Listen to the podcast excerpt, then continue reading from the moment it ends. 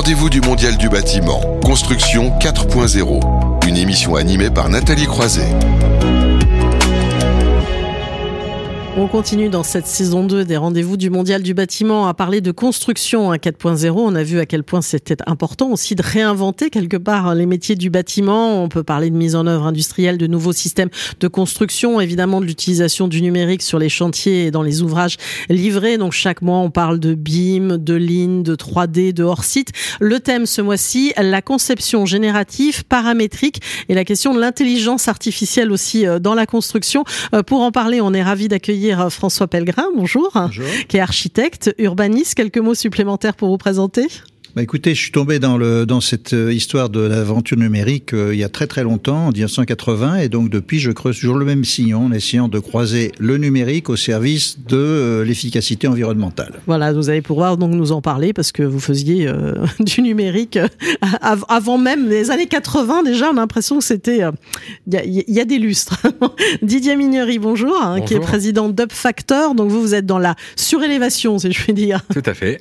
Quelques mots pour vous présenter. Alors, bien sûr, oui. Euh, bah, je suis architecte également de, de, de formation. Factor, c'est une entreprise qui existe maintenant depuis 4 ans, qui a décidé de travailler via l'intégration du numérique et notamment de la détection à grande échelle euh, sur les sujets de la surélévation pour financer la rénovation énergétique des bâtiments. Voilà, donc euh, on aura l'occasion d'en reparler, je pense. Exactement. Et troisième intervenante, Constance Debatz, bonjour, qui est présidente de MBA City, qui est une filiale du groupe BTP Consultant. On avait déjà eu son représentant, Roland Roland, euh, ici. Alors, je, quelques mots pour vous présenter. Euh, donc, euh, Constance de Donc, euh, moi, je fais du BIM depuis toujours. Donc, j'ai pu voir l'évolution du BIM à travers les années et l'intégration justement dans les processus de construction et comment ça permet d'optimiser la manière de faire, de construire, de poser et d'exploiter dans le temps grâce au numérique.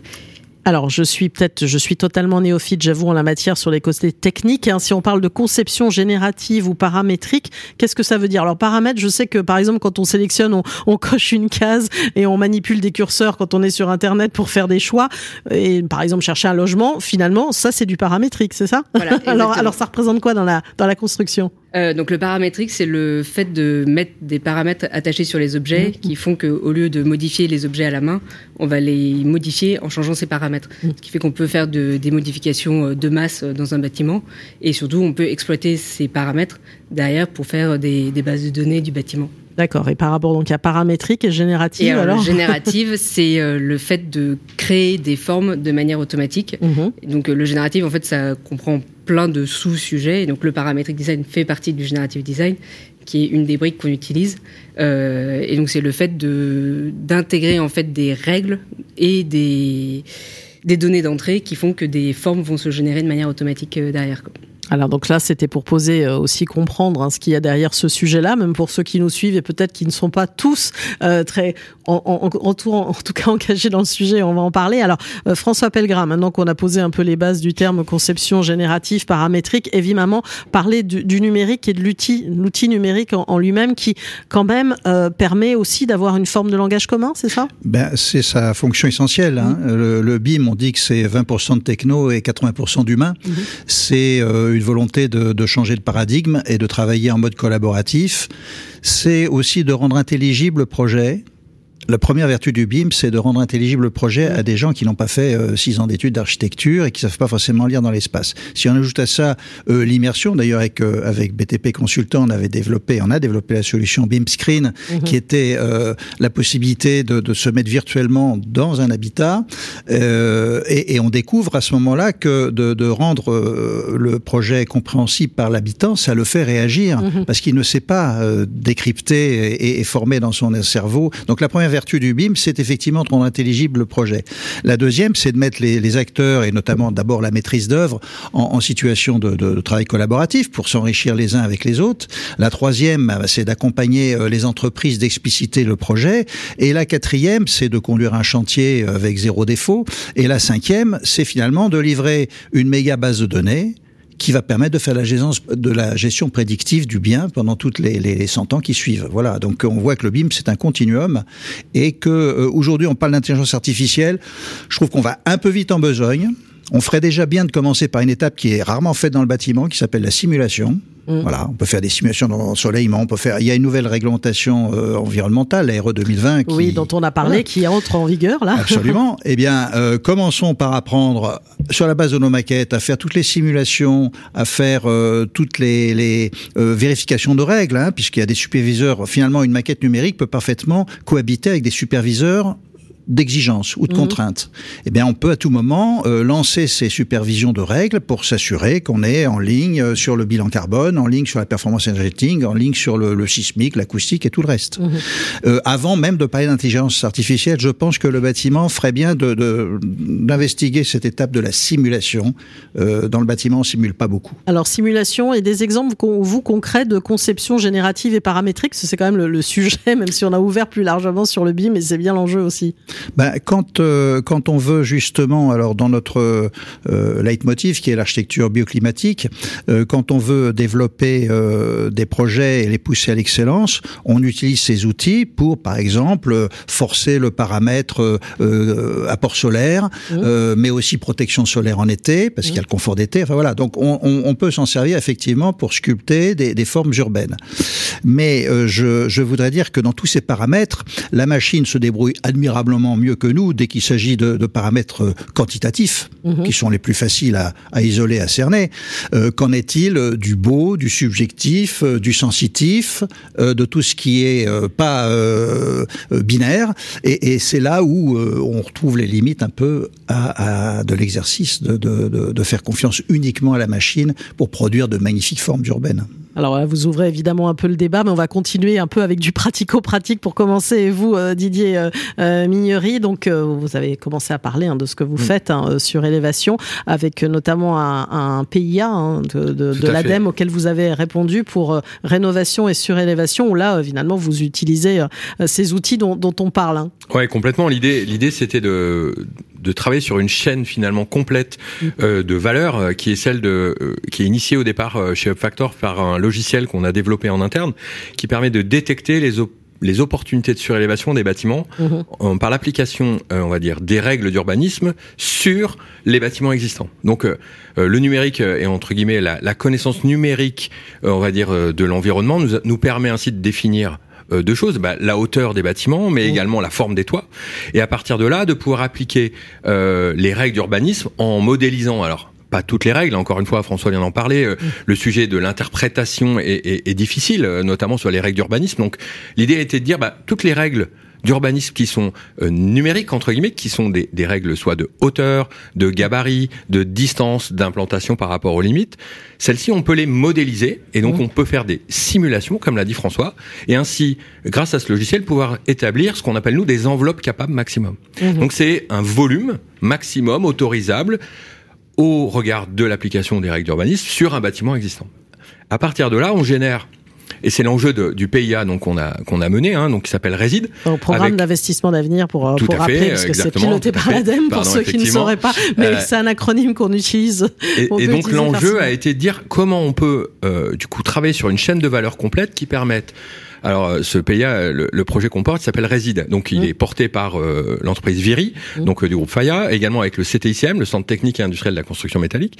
Et l'idée, c'est de dire comment Réside, donc c'est le nom du projet, rénovation et surélévation industrialisée, permet d'utiliser toute une chaîne d'outils euh, logiciels au départ numériques qui génèrent une enveloppe capable, qui ensuite à l'intérieur de cette enveloppe capable sont capables d'intégrer des outils de conception paramétrique, mmh. c'est-à-dire qui prennent les outils de l'industriel, du constructeur et qui l'intègrent dans la chaîne de conception au profit du coup du concepteur, de l'architecte, de manière à pouvoir maîtriser très très tôt à la fois les dispositions spatiales, c'est-à-dire les meilleures conditions du projet, mais également son prix de revient, de manière à pouvoir avoir une équation économique le plus rapidement possible.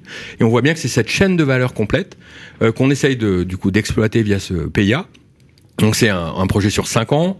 C'est euh, l'idée de financer trois démonstrateurs mmh. et de développer à la suite de ça euh, un réseau de partenaires qui exploitent du coup des solutions techniques qui seront mis en œuvre et, expérimentées via ce PIA pour être ensuite déployées à, à, une échelle plus large, voire nationale. Donc là, il y a plusieurs démonstrateurs hein, ici les Moulineaux là cette Tout à année. fait. Ça, le premier donc euh, a été le permis de construire vient d'être déposé juste avant les juste avant Noël. donc c'est un premier projet démonstrateur dans lequel on envisage une surélévation de quatre étages qui va permettre à la fois euh, donc une surélévation bien sûr du bâtiment, la création de mètres carrés, mais aussi une rénovation globale de l'existant, une transition énergétique avec un changement de système de chauffage et l'apport notamment d'espaces extérieurs pour les logements qui sont situés en dessous. Voilà, donc une vraie logique de revalorisation de l'existant et de création de surface en, en milieu dense. Quoi. Alors tout à l'heure, évidemment, on va commenter la place aussi de l'architecte dans toute cette histoire, parce qu'on a commencé à l'évoquer avec François Pellegrim. On va continuer avec un exemple concret aussi, comprendre cette conception paramétrique générative avec vous, Constance Debatz, et vous travaillez, vous, à l'optimisation des, des, parkings, hein, c'est ça? Oui, tout à fait. En fait, c'est une, une, problématique que nous ont fait remonter euh, différents promoteurs. Euh, sur le, la, la, conception vraiment des, des, parkings, qui a un enjeu dans les, les, les villes un peu tendues, euh, typiquement Paris, euh, mmh. c'est c'est le cas où en fait il y a un certain nombre de, de, programmes qui ne passent pas parce qu'avec les règles du PLU, les règles des promoteurs, il leur manque une ou deux places et que en fait si on arrivait à optimiser l'agencement des places de parking dans une enceinte, euh, peut-être que le programme arriverait à passer sans avoir à faire un deuxième niveau de sous-sol. Oui. Donc on est parti Surtout de qu'on a parlé tout à l'heure de la complexité de l'élaboration des parkings aussi, donc on, on voit bien les enjeux qu'il y a derrière. Ouais. donc, donc on est parti de ce constat-là en disant bah ok on va voir si on arrive à réagencer, de faire un, un script qui intègre toutes les règles de réglementaires déjà euh, de, de, comment on gère un, un, parking, de prendre tous ces paramètres de dimension de place en fonction des, des types de classes ABCD, le nombre de places handicapées, tout ça, les locaux techniques, enfin tout ce qui est dans la réglementation. On a numérisé toutes ces règles et euh, on a créé un outil qui permet d'agencer différemment les places. Ça s'appelle par, par, voilà, j'avais envie de le dire. C'est avec un Y, hein, Parkise. Voilà. voilà ouais. euh, donc voilà, donc ça c'était la première étape et euh, ensuite on s'est on s'est dit enfin, avec les retours et tous les échanges qu'on a pu avoir avec euh, les promoteurs, qu'en fait, l'enjeu financier principal des, des promotions se joue en grosse partie sur l'infrastructure globale mmh. et qu'en fait, au-delà d'aller gagner euh, quelques places, justement en réagençant les places, c'était d'optimiser complètement toute la conception du, des infrastructures. Mmh. Donc là, on a sorti la, la nouvelle version de, de Parkise, où là, pour le coup, on va jouer sur la taille de l'enceinte, en fonction de la superstructure. Donc on récupère euh, les rampes, les accès, les cages d'escalier qu'a prévu l'architecte. Et à partir de ça, on conçoit intégralement le, le parking, donc euh, la circulation, les places. Et donc ça, c'est des algorithmes de generative design qui intègrent un peu d'intelligence artificielle dedans aussi. et euh, qui vont donc proposer plein d'agencements, faire euh, des millions de combinaisons et nous sortir celle qui répond au mieux à toutes les règles que nous impose euh, le promoteur. Et alors qu'est-ce qu'on parle aussi euh, parfois de la réticence, on va dire, enfin, la difficulté de certains à aller aussi vers ces outils-là. Est-ce que vous sentez qu'il faut encore aussi faire de la, de la pédagogie? Vous en êtes au tout début, hein, c'est euh, ça? Oui, tout à fait. euh, alors il y a énormément de pédagogie parce que ce qui est toujours compliqué, c'est d'expliquer le, le, la plus-value ou qu'est-ce qui, va- enfin qu'est-ce que ça va leur apporter. Mm. que c'est que ces promoteurs ont beaucoup d'expérience dans les parkings, de- enfin les directions techniques sont très sachantes sur ce sujet-là. Et on a toujours la, la réponse de euh, mais euh, moi euh, On j'ai sait mon- faire à la main avec j'ai- un J'ai calque. mon ingénieur qui le fait aussi bien que vous, voilà. Donc c'est assez compliqué, voilà, ce, ce retour sur investissement que peut apporter ces outils, d'arriver à faire comprendre que que oui, son ingénieur il peut passer une semaine dessus, mais là en fait on a un outil automatique qui va faire une première passe, qui va vous aider déjà à, à supprimer plein de Donc si je comprends bien, voilà, quand vous dites retour sur investissement, évidemment, c'est un service qui est payant et donc c'est difficile de dire oui, mais moi je paye pour ce service alors que finalement quelqu'un d'autre pourrait le faire. C'est ça. Enfin, faut quand même payer l'autre personne qui pourrait le faire Ouais. aussi. Mais bon. Alors nous en plus on a un business model qui, qui est un peu à part, c'est qu'on ne fait payer la mission que si on arrive à faire gagner des places euh, aux promoteurs. Ah, ça c'est Et quand malgré même, ça, il y y a un contrat de performance derrière. Parce qu'à partir du moment où on fait gagner une place, on sait que c'est une place qu'ils vont revendre direct, derrière, pardon, et donc on sait que c'est un gain euh, direct sur le, le bilan financier. Mhm. Et malgré ça, euh, on a encore du mal à, à faire changer les mentalités. euh. Alors je vous ai vu commenter justement François Pellegrin. Donc c'est Ah bah, ces deux j'ai- exemples, j'ai déjà un qu'est-ce qui premier vous commentaire inspire à faire parce que sur Paris, ça va, on n'a plus de parking à faire, on n'a plus le droit. Oui, c'est vrai. Mais non, cela dit, On n'aura plus de euh, voiture. D'ailleurs, nous, on l'a testé sur une opération à Pierrefitte. Euh, bon, on avait trouvé la solution à la main, hein, mais mais mais c'est vrai que ça peut. Moi, ce que ce que j'aime dans dans ce genre d'outils, c'est que ça exacerbe les neurones. Et, euh, et, quand je parle de la simulation, je vais prendre d'autres, un autre, je vais citer un autre outil qui s'appelle ArchiWizard, qui permet de, euh, qui fait du calcul en temps réel. Mm-hmm. Et donc, quand vous êtes en phase de conception, en phase d'optimisation du projet, sur l'aspect, alors ce logiciel, il, il, il traite euh, bon la RE 2020, c'est-à-dire les aspects euh, euh, performance énergétique et carbone, mais pas que. Il, traite aussi le confort visuel. Donc vous avez déjà trois paramètres. Et comme il réagit en temps réel, la moindre modification d'une orientation de l'âme de store, vous avez euh, tout de suite euh, en graphe très intelligible la conséquence de votre de votre intention architecturale. Donc on n'est pas dans l'ingénieur artificielle là, mais on est quand même dans un système qui, sans l'ordinateur, ne, virait pas de la même façon, qui vous exacerbe les neurones parce que vous n'avez pas euh, assis à côté de vous en permanence le thermicien, le spécialiste de l'éclairage, le spécialiste du parking. Donc, quand on a la possibilité d'utiliser ces outils euh, et, et d'avoir le résultat euh, tout de suite, euh, oui, ça, ça, ça, peut aider. Par contre, euh, si c'est pour aboucher, déboucher sur 50 solutions et creuser la ménage pour savoir laquelle. Je pense que, je reviens à ce que j'ai dit tout à l'heure, euh, le paramètre intuition, avec des hommes de l'art euh, pèse quand même lourd dans la balance et il n'est pas forcément embarqué dans, dans, dans, ces techniques. Donc il faut, il faudra jongler habilement des, des deux systèmes. Euh, la confiance aveugle en la machine euh, sur un sujet très technique comme celui du parking, oui. Ah, mais, mais sur, sur le sujet de, sur... si le, le parking il est rectangulaire, c'est sûr qu'on n'a pas d'atout euh, oui. avec oui, oui, un voilà. automatique. Voilà. Ça devient intéressant sur des parkings un peu complexes oui. où là c'est beaucoup plus compliqué d'anticiper euh, des, des faisabilités différentes. Quoi. Mmh. Alors, je vous voyais prêt à réagir, notamment sur la question de la pédagogie des réticents. Ouais, ouais, complètement. Après, la, la, on voit bien que ces outils numériques, de toute façon, ils, ils ont, c'est des outils. Mmh. Et, mais ce qui est surtout intéressant là-dedans, c'est comment ils adressent finalement un, un, secteur et comment on peut surtout euh, combiner finalement les intérêts de toutes les parties prenantes, euh, par exemple du, du, système de la construction ou de l'immobilier, c'est-à-dire de la conception mmh.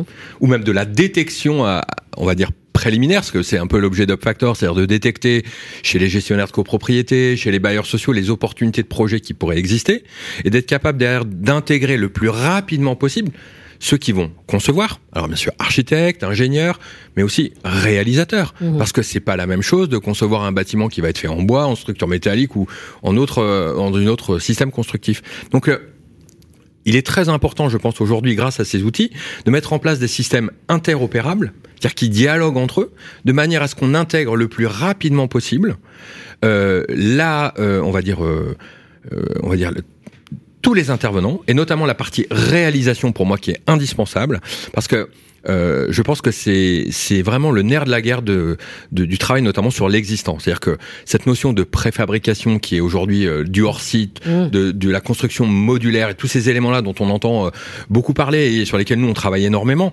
Euh, c'est nécessaire, c'est une rationalité nécessaire en termes de moyens, en, temps, en termes d'énergie à développer, mais c'est aussi indispensable de, de pouvoir l'intégrer le plus tôt possible dans la conception, de manière à ce que l'architecte ou l'ingénieur l'intègre dans son process de conception. C'est-à-dire que ce n'est pas après coup, c'est pas, on fait pas des opérations au chausse-pied. C'est-à-dire que les opérations réussies font quand euh, sont celles qui ont été intégrées le plus tôt possible. Quoi. Voilà, et ça, c'est vraiment indispensable. Et ça, effectivement, il y a encore un peu d'acculturation parce que ben, il y a des matériaux qui sont plus simples à travailler que d'autres et, et travailler en, de manière collaborative, c'est plus compliqué. Mais en tout cas, et je vais faire euh, réagir François Pellegrin qui est prêt à, à commenter, vous avez beaucoup de dossiers enfin, de, de en, en, prévision. Donc ça veut dire en même temps que voilà, cet outil, on, on, de plus en plus de personnes en, en comprennent l'intérêt. Oui, complètement. Et surtout, le fait de connaître finalement les possibilités de son patrimoine, mmh.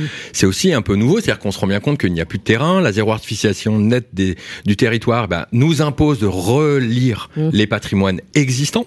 Et donc, on a de plus en plus de propriétaires euh, euh, ou de, on va dire, de gestionnaires de copropriété qui nous confient leur patrimoine, qu'on analyse via cet outil logiciel, qui permet une première visualisation des, des potentiels, qui sont ensuite développés au cas par cas par des équipes, euh, on va dire, euh, euh plus, plus traditionnelles, mais qui permettent surtout de dire tiens, là, à cet endroit, j'ai une possibilité d'utiliser le droit à construire pour aller financer ma la rénovation globale de mon bâtiment ou la construction de surfaces de logement euh, qui n'aurait pas été possible parce qu'il n'y a pas de terrain disponible. Voilà, Ça, c'est très important. Euh, et je pense que c'est voilà, aujourd'hui, c'est un peu plus de, par exemple, euh, bon, on a déposé six permis de construire, là, on va dire sur le dernier euh, semestre 2021, mais c'est surtout ce qui est intéressant, c'est qu'on a 11 assemblées générales de copro sur le mois de janvier 2022. Mmh. Et ça, c'est quand même assez surprenant pendant longtemps, ce sujet de la surélévation a été un peu confidentiel. Mmh. Tout le monde disait oui, voilà, c'est c'est petit, il y en a pas beaucoup et tout. Euh, si on commence à regarder un peu à l'échelle des métropoles, les dix plus grandes métropoles, ça fait quand même un certain nombre de, de projets possibles. Mmh. Pas simple, je l'avoue, mais quand même intéressant. On s'appellera, vous l'avez commenté. Euh, oui, alors deux choses. Je pense que euh, bon sur la surélévation, euh, avec l'enjeu de zéro artificialisation nette des sols, il y a, y a, un vrai sujet. Mm. L'agence parisienne d'urbanisme, pour parler de Paris, a, a, fait une étude qui a déjà une dizaine d'années, je crois, qui montre que 10% des bâtiments parisiens euh, seraient susceptibles de surélévation. Donc ça, c'est vrai que c'est une piste. Euh, de toute façon, euh, l'enjeu qui frappe les acteurs du bâtiment, pas qu'en France mais dans le monde, c'est de réduire l'impact carbone. Mm euh, et, être plus performant sur le parc existant. Bien mmh. sûr, le neuf, c'est facile de bien le faire, on va le faire. C'est en cours. Mmh. Et donc, le sujet sur l'ancien, il est, il est très important. Donc, ça, c'est le premier point que je voulais euh, souligner. Et donc, euh, repenser. Et d'ailleurs, euh, peut-être sortir aussi de la logique de la parcelle. Pour moi, mmh. le vrai levier, c'est de raisonner à l'îlot. Parce que là, on a plus de chances d'embarquer des possibilités de mutualisation, euh, euh de, de, de, biodiversité, d'économie circulaire, enfin plein de choses. La parcelle bah, interdit d'être. Pendant un temps, quand on a parlé Smart City, on a très vite parlé justement d'interconnexion et, et d'îlots. Hein. Il le faut parce que c'est là où on peut déployer plus d'intelligence. Euh, la deuxième chose qui me semble s'avérer aujourd'hui, c'est euh, justement cette meilleure articulation entre concepteurs et industriels. Mmh. Il y a, euh, alors je mets pas de côté tous les autres acteurs, mais je pense qu'il y a des choses qui sont en train de se passer et qui vont se renforcer grâce justement au numérique, parce qu'on peut passer tout de suite d'une conception initiale à interpeller telle euh, filière, euh, bois, acier, béton, pour euh, recueillir leurs dernières innovations et justement, en faisant à nouveau de la simulation, pouvoir revenir devant son client et dire voilà, on a comparé ça, ça et ça, voilà. Alors ici, on est très très vert, très très environnemental, mais on est un peu plus cher, qu'est-ce qu'on fait Voilà. Donc c'est cette intelligence nouvelle sur le sujet de l'ancien et en, renforçant le, le, le, couple euh, concepteur euh, euh, industriel qui a, je pense, euh, évidemment les entreprises sont dans la boucle parce qu'il faut bien mettre en œuvre, mais qui a des, des, des innovations qui seront assez porteuses de gains, je pense, dans les, dans les années qui viennent. Oui, alors vous parliez évidemment du professionnel hein, qui garde la main dans cette histoire et aussi notamment l'architecte. Et puis mm. finalement, l'intelligence artificielle, il y a beaucoup de mythes autour de tout ça, mais elle est intelligente parce qu'on y met aussi l'intelligence de l'humain derrière tout il faut surtout l'injecter, parce que je ne mm. veux pas redire ce que j'ai dit. Euh, euh, L'intuition, euh, le, enfin, ce, qu'embarque l'architecte. Mm. Et puis je rappelle que l'architecte est, est, est, pratiquement le seul parmi les acteurs qui, lui, a, de par la loi de 77, mm. l'obligation d'embarquer l'intérêt public de l'architecture. C'est-à-dire que nous, on ne peut pas regarder que la parcelle. Euh, dès qu'on intervient quelque part, on peut faire du bien ou du mal à la rue ou au quartier. Mm. Donc on a on a cette euh, ce souci de vision mm. globale et, et c'est vrai que éclairé par euh, toutes les possibilités de, de euh, modélisation, on, on, on, peut embarquer avec nous nos partenaires, toutes les parties prenantes pour bâtir un projet commun qui, qui porte cet intérêt collectif. Mm-hmm. Oui. Alors Constance de base, peut-être un commentaire aussi à tout ce qui a été dit, ce qui a été avancé sur le rôle de l'intelligence artificielle et puis sur la conception aussi très en amont finalement qui doit qui qui bouscule un peu les métiers aussi. Euh, oui, bah, je suis complètement en phase avec euh, ce qui a été dit. Clairement, c'est que on a aussi constaté que bah, plus on intervenait tôt, mm. plus on aidait euh, les promoteurs et les architectes aussi dans leur euh, conception. Euh, après, sur tout ce qui est espace public, nous c'est aussi pour ça qu'on s'était concentré sur les parkings, mm-hmm. parce qu'il n'y avait pas du tout tout cet enjeu de créer un espace de vie, des usages pour des pour des habitants. Mm-hmm. Donc c'est vrai que c'est la partie plus enterrée, enfin moins noble, on va dire, du bâtiment et qu'il y avait moins d'enjeux là-dessus, et que donc l'automatisation on pouvait la pousser un peu plus loin que sur la, superstructure, où, euh, comme euh, vous le disiez tout à l'heure, ça reste plus des propositions de boîte englobante dans laquelle l'architecte après se rentre et fait sa proposition de programme. Oui, puis si je comprends bien aussi, ça ne peut pas s'adapter à tout. Vous l'avez dit tout à l'heure, c'est voilà le parking rectangulaire. Il n'y a, a, pas besoin de votre intervention finalement. Bah, elle sera plus plus évidente, on va dire. Mhm. Et est-ce que vous travaillez là sur d'autres d'autres sujets indépendamment de ce sujet des parkings là euh, on, y réfléchit, oui, euh, de voir déjà cette déclinaison de parquise, euh, sur quel type d'objet on pourrait l'utiliser aussi. on réfléchit par exemple à tout ce qui est aménagement des, toitures terrasses techniques, mhm. pour voir justement comment aménager au mieux tous les équipements sur une terrasse, avec une démarche un peu, on va dire, environnementale, d'essayer de les agencer au mieux pour qu'il y ait moins de matériaux utilisés pour, euh, pour les construire, euh, qu'il y ait de moins d'impact visuel, de voir si on peut les, les laisser dans des locaux techniques euh, en intérieur, de voir si on met tout en extérieur pour avoir plus de logements en intérieur.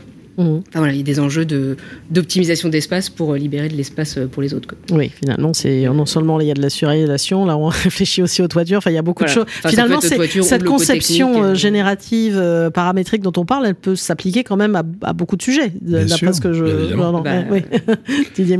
Oui, complètement. moi, je, tenais peut-être juste à revenir sur un sujet qui, qui me semble intéressant, c'est que notamment tout ce secteur de la construction et l'immobilier, il, il part de règles qui sont établies par les métropoles. Mhm. Aujourd'hui, euh, une des complexités, c'est de travailler sur notamment, euh, notamment des, des plans locaux d'urbanisme à l'échelle des métropoles qui euh, sont générés par des, on va dire des communes ou, des villes qui finalement n'ont pas ces outils mhm. informatiques. Notamment, on est en train de mener avec l'Eurométropole de Strasbourg un, un, travail très intéressant dans lequel ils nous ont demandé d'analyser quelles pourraient être les possibilités de construction via cet outil logiciel qu'on a développé, Factor Geoservice, en, en faisant une simulation des potentiels de surélévation des bâtiments existants à mmh. l'échelle de la métropole. Et après, l'idée, c'est, on va pas le faire partout, mais l'idée, c'est de dire, tiens, et si on le faisait là, qu'est-ce que ça donnerait? Mmh. Qu'est-ce que Et on revient sur l'idée de la simulation, et on voit bien que cette idée de la simulation et ces outils numériques peuvent être utilisés à tous les étages, c'est-à-dire dès la conception initiale quelque part des plans locaux d'urbanisme, et ensuite que cette chaîne d'outils finalement interopérable, puisqu'il faut que les outils qu'on utilise chacun mhm. dans chacun de nos domaines se parlent entre eux, puissent permettre ainsi de gagner en efficacité. J'ai bien aimé l'idée de dire euh, euh, bah, c'est au service de la qualité, à mm. qualité bien sûr technique, mais aussi architecturale. Et c'est ça l'enjeu de, de, tous ces outils numériques. C'est vraiment d'apporter cette qualité complémentaire et cette efficience qui des fois fait un peu un peu défaut. Oui, je pense que vous avez prononcé tous euh, le mot, hein, et je peux le dire d'ailleurs en, en, tournant vers la conclusion pour, euh, vers François Pellegrin, c'est que c'est un outil. C'est voilà, il faut, ça fait partie des outils parmi évidemment ce que ça fait les professionnels, les architectes, chacun, les concepteurs dont vous avez parlé. C'est un outil au service et qui peut permettre alors on en a parlé hein, aussi souvent, d'optimiser les coûts, euh, d'être plus efficace, efficient aussi. Hein. Mais je crois que les maires, les maires ont, pour rebondir sur ce qui vient d'être dit, sur la bonne échelle, qui n'est pas l'échelle de la parcelle. C'est vraiment l'échelle de, de l'îlot, du quartier et de la métropole. Euh, face aux enjeux, les maires euh, doivent s'emparer plus fortement de cette problématique et faire ce qui est en train de se faire sur Strasbourg. Il faut le multiplier sur chaque, chaque ville. C'est des suggestions qu'on a faites déjà depuis des années, ces espèces d'analyse de, morphologique pour voir comment on va pouvoir mieux vivre ensemble, requalifier. La, Covid nous a montré que euh, la ville dense euh, était en train d'être euh, désertée au profit de villes moyennes, petites, plus abordables, mais qui ne sont plus en état de recevoir ces populations qui viennent de Paris ou des grands centres, et pourtant qui peuvent le faire. Il faut donc requalifier ces tissus urbains. Il faut requalifier ces tissus urbains à l'échelle d'îlots, à l'échelle du quartier, en utilisant ces technologies de, modélisation, parce que c'est comme ça qu'on peut embarquer les habitants euh, et, les différents acteurs dans, une démarche collective. Si on veut euh, toujours euh, éviter d'artificialiser les sols, mais continuer à bâtir parce qu'il faut accueillir la population, hein, la démographie n'a pas cessé, il va bien falloir trouver des articulations, dédensifier par-ci, redensifier par-là, et, le voir à une échelle raisonnable, est un peu étendu, et euh, que le maire euh, se, mouille dans cette aventure. Il peut être un peu le porte-drapeau de cette requalification d'îlot urbain euh, où le numérique aura toute sa place. Et l'autre enjeu d'ailleurs, c'est, je parle de la gestion prédictive des îlots, c'est de, de, bétonner un peu toutes ces big data qu'on va rassembler pour éviter que les GAFAM nous les pillent mmh. et nous les revendent ensuite, parce que c'est ce qui est en train de se faire malgré tout. Donc il y a aussi l'enjeu de euh, constituer des bases de données urbaines euh, qui restent aux mains des collectivités pour éviter les commerces euh, parallèles et, et, qui permettront à la ville de, de, de, mieux gérer, parce que si on regarde le coût de la gestion de la ville, qui est souvent un coût qui se fait dans l'urgence, mmh. c'est pas de la gestion prédictive et la gestion curative comme ça, la petite semaine, elle coûte trois fois le prix d'une gestion intelligente que, que ces big data peuvent nous apporter. Est-ce que vous voulez apporter encore un mot de conclusion l'un ou l'autre Constance? Euh... bon, passer à Didier le temps que vous réfléchissez à votre non, conclusion. Bah, effectivement, hein, on, on, est en page. Je pense que euh, ces outils numériques qui nous permettent vraiment euh, d'aller vers l'efficience, on l'a dit, et, et, surtout, il faut qu'en fait, à chaque étape des projets, on soit capable d'intégrer le maximum de choses et d'utiliser ces outils au profit de l'intelligence collective et des, et des meilleurs projets possibles. C'est vraiment ça notre l'ambition, et je pense qu'on est tous alignés là-dessus. C'est que le, le, BTP est un secteur très compliqué où il y a beaucoup d'acteurs, beaucoup de paramètres et que d'arriver à anticiper tous les potentiels qu'il y a, c'est très compliqué et qu'effectivement, ces outils automatiques sont des, des, bons outils d'aide à la décision principalement. Quoi. Voilà, et il faut voilà, faire confiance et on a fait de la pédagogie et c'est ce qu'on fait aussi régulièrement dans cette émission. Donc merci à vous de nous avoir éclairé sur la conception générative merci. et paramétrique. Donc Constance Debatz, présidente de MBA City, Didier Mignery, président d'UpFactor et François Pellegrin, architecte urbanisme. On va dernier, marquer une dernière pause et puis s'intéresser à l'architecture mais d'intérieur et on va parler dans un court instant du sur-mesure. Les rendez-vous du Mondial du bâtiment. Construction 4.0, une émission à retrouver et à réécouter sur le site de Bâti Radio.